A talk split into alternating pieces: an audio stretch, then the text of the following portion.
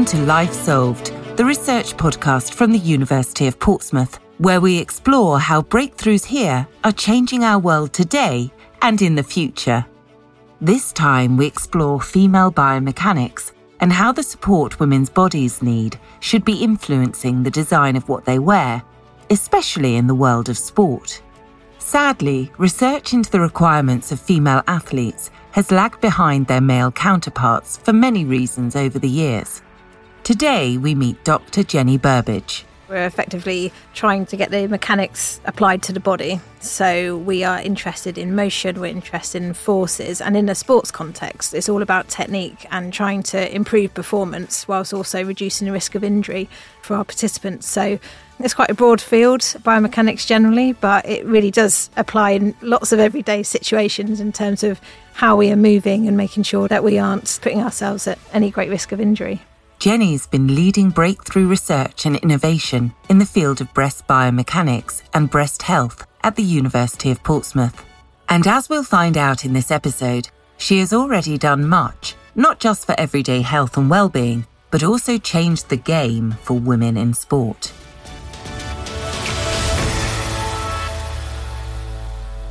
With her interest in overall breast health, Jenny is keen to encourage every woman to wear a well fitting bra but especially for those taking part in sport. Even that isn't as simple as it might sound. I think what interests me a lot were two things. One is a lack of education and just how, even now, we're finding that many women are not well equipped to be able to understand how a bra should fit, for example, not having that kind of knowledge and not maybe understanding about functional breast support requirements. So, actually that certain activities will require different bras and, and what types of bras they should be looking for in which kind of situation.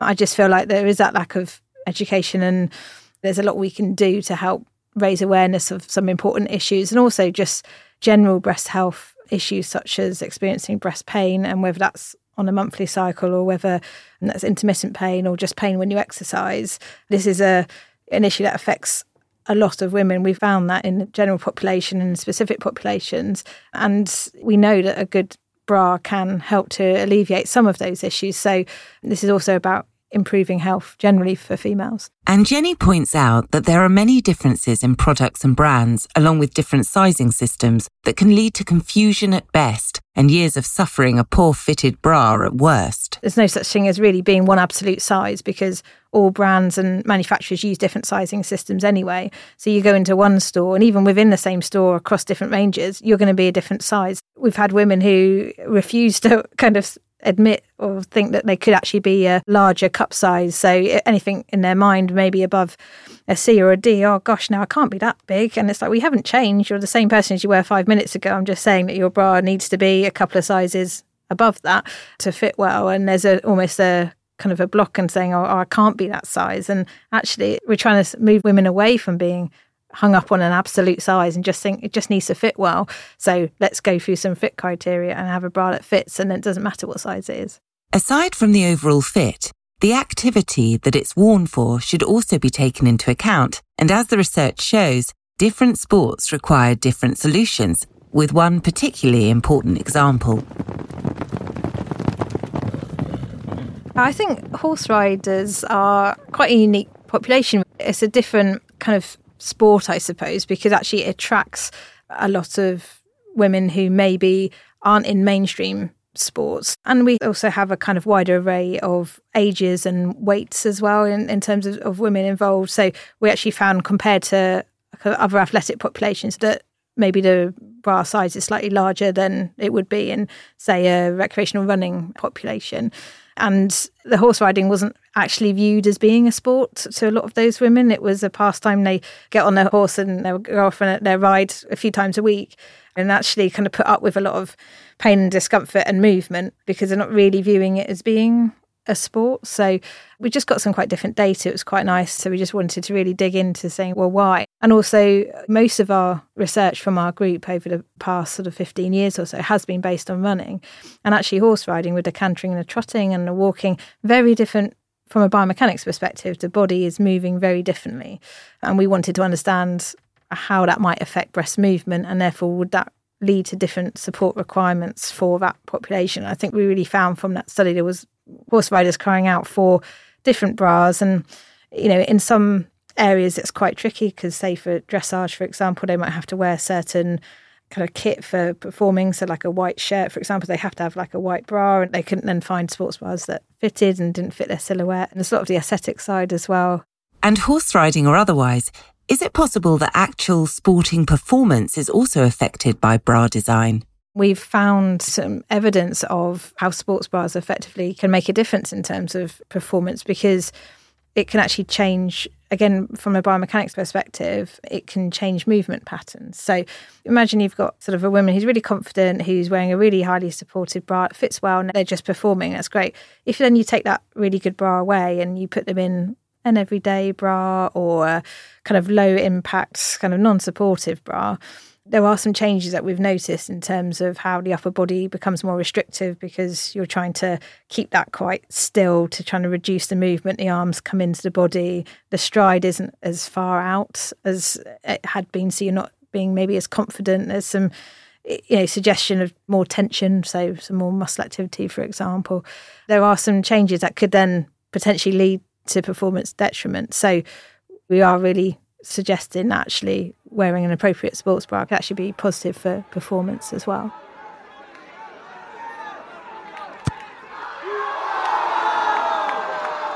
The Women's Euros of 2022 shone a light onto the performance, energy, and confidence necessary to achieve a winning edge in sport. Jenny has good reason to celebrate the Lionesses' success. It's fantastic about us winning the Euros in such style as well. But for those athletes, it is all about if they're performing at an elite level, they need to be confident and comfortable. And that's down to all of their kit and everything that they do needs to be right. And you always talk about these 1% gains for elite sport, where really small things can make a difference. And I think the fact that bringing education to groups like elite football and elite athletes for the Commonwealth Games as well, for example, by giving them the education, by kind of really looking and, and, potentially prescribing sports bras in some cases where that might suit their sport more and their movement and everything. That can just kind of give them that boost. And i think there's more work to be done to really understand what impact that specifically the sports bar might be having. But i think overall we've seen some really positive feedback so far. And i think there's more we could be doing with all elite athletes With plenty of shops and specialist brands offering sports bras and claims of sophisticated technology, it's hard to know which one to choose.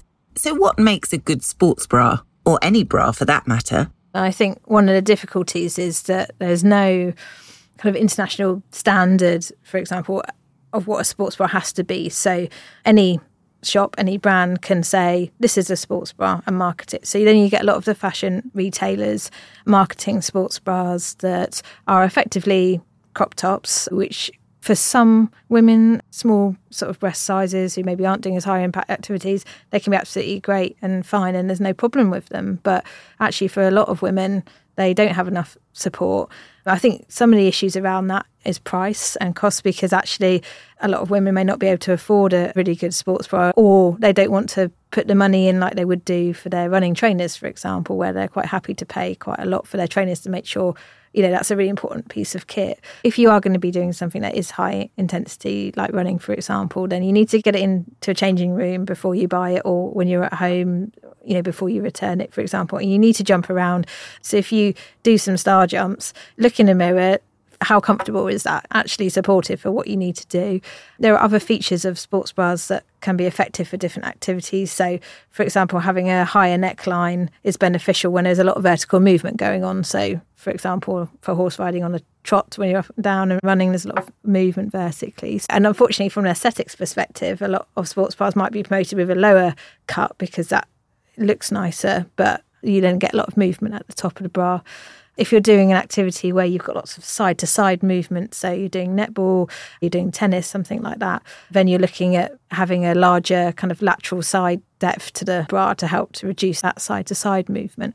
So it's all about kind of trying to match Bet you never thought about which direction your boobs move in when you're doing different exercises. But whether you're riding, running, jumping, or doing something else altogether, the needs of your bra will vary. And if you're breaking a sweat, The same nuance applies to material. Obviously, you are looking for some moisture wicking benefits as well, and that's got to be quite a key part to that material. And you're looking for material that is going to be quite firm in the underband in particular, because that's where most of the support needs to come from, is underneath the breast. So you are looking for that kind of firmer material, I guess, around there. But then there's also a trade off with comfort because you want to make sure that the bra is comfortable. I mean, bras are very complicated pieces of kit, unfortunately, which is what leads to a lot of the confusion. So, why is it only now that we've started looking at the science of bra design? It's far from a new invention, after all. Jenny reckons this is down to a history of predominantly male biomechanists. Unsurprisingly, increasing numbers of women working in this field has led to an increase in seeking solutions for women's problems. I think it's just back to the kind of traditional sort of STEM subjects. It's maths, it's physics, potentially just not a lot of females generally coming in through school and going up through that route. So when you look in the area of biomechanics, and it is changing, there's definitely more females now than there were sort of 15, 20 years ago but especially obviously this project around breast biomechanics was very novel at the time and was obviously then attracting more and more female researchers to get on board, which is fantastic. And we've had several females go through with PhDs from Portsmouth in the area of biomechanics, all related to this area, which I think is a great legacy, really, and a great impact on the area as a whole. We know that the menstrual cycle will lead to breast changes, and now we're just trying to really investigate that in a lot more detail and try and understand is the impact potentially on the bra being worn and should we have different advice for different stages of the menstrual cycle. There was a huge boom in the 70s and 80s to really focus on running trainers. The amount of biomechanics that's gone into footwear is huge and that's driven by male biomechanists effectively. The sports bra, you know, we've come along and when we started in 2005 ish, there was three papers I think that had ever been published in the area, and they were one in 1980, one in 87, and one in 99 had actually touched on it and gone, oh yeah, there's something here, and then we were so far behind because we've had to develop all the methods to be able to study how the breast moves during activity and it's a soft tissue so you're looking at things in three dimensions it's quite tricky. How do we get that method? And then applying that to, to something useful has been a journey and i think we're in a much better place now in terms of knowledge. And there are other research groups producing work which is fantastic and i think that is moving things forward.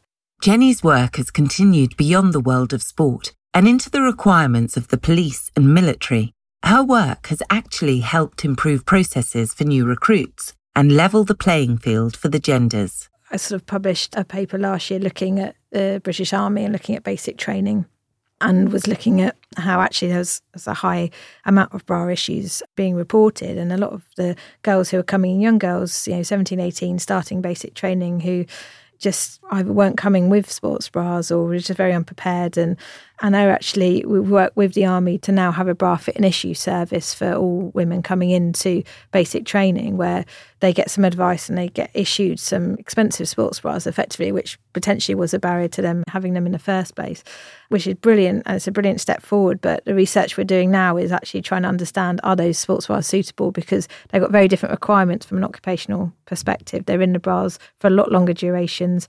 There might be some thermal issues there. They've got to then have potentially some interaction with kits, so carrying Bergens and body armor and rifles and things. So, how can we look at their functional breast support requirements and their education and how will that differ from sport so i think there's a lot of work's going to be going in that direction moving forwards because i think that's something we haven't really considered so far and now we've got companies interested in looking at that which is great in a world where the market tends to decide where the investment ends up the last few years has seen markedly more money and attention put into research for sportswomen Jenny hopes this continues to grow. The research and development going into bras and actually spending money in this area, I, I think it's going to continue to grow because a lot of young women hopefully will be taking up, you know, more women taking up sport means that there's then the demand there and there'll be more appetite for research. Thanks for joining us for this episode of Life Solved. And thanks to Jenny for her insights into biomechanics research for women.